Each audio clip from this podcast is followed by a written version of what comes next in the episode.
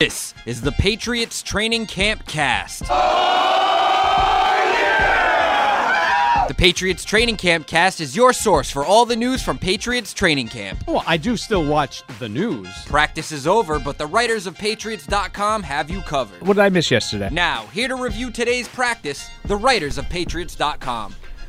All right, after a couple days off, we are back at it here today on Monday for practice number 11. And, uh, guys, a little bit of a tune up session today. Uh, we're getting ready for joint practices coming up against the Carolina Panthers over the next two days. So this felt a little bit like they were taking what they did maybe from the game and, and getting things kind of in order uh, overall. So not a total uneventful practice, but we are here to sum it up for you. This is Mike Dussault, joined by Paul Perillo, Evan Lazar, Patriots.com. And, uh, I don't know, Evan. What, any any uh, any big takeaways from today? It felt like it was uh, kind of a clean it up day, as they say. Yeah, a little bit of a clean it up day, but I did think as we go on here, we're starting to see the offense add a little bit more window dressing to what they have installed early on in camp, some more motion, some different types of plays that have a little bit more deception or misdirection involved in them. I thought on Thursday night in particular, which you'd expect in a preseason game and you don't want to put too much on tape yeah, the run game, they only averaged 2.9 yards per carry, but it was really pedestrian run stuff. It, they weren't really trying to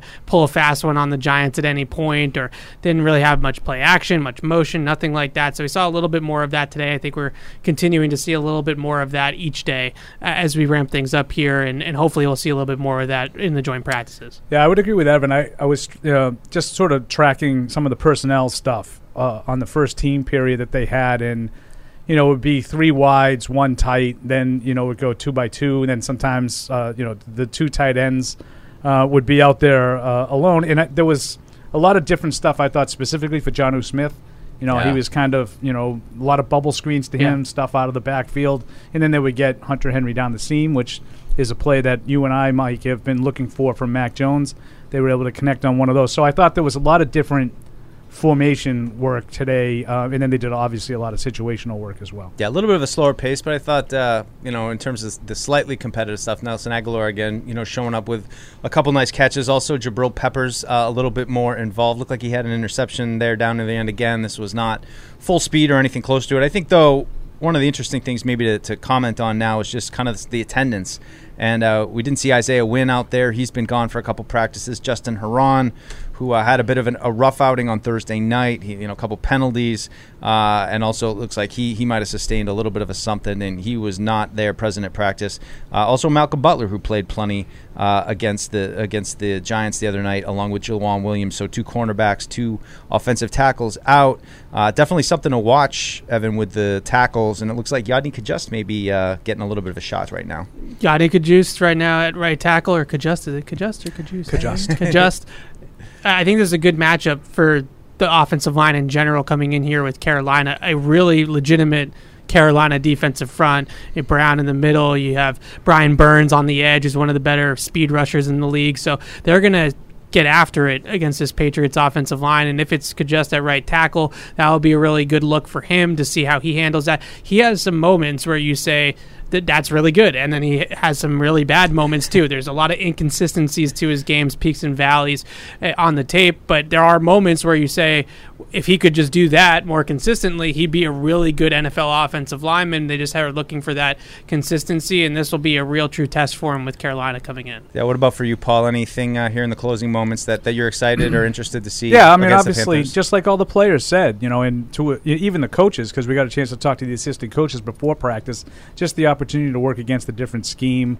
I think Bill used the term, um, you know, it sort of cuts back on the predictability, which I think has been part of the offensive struggle, is just the, the amount that the defense is aware of what's going on.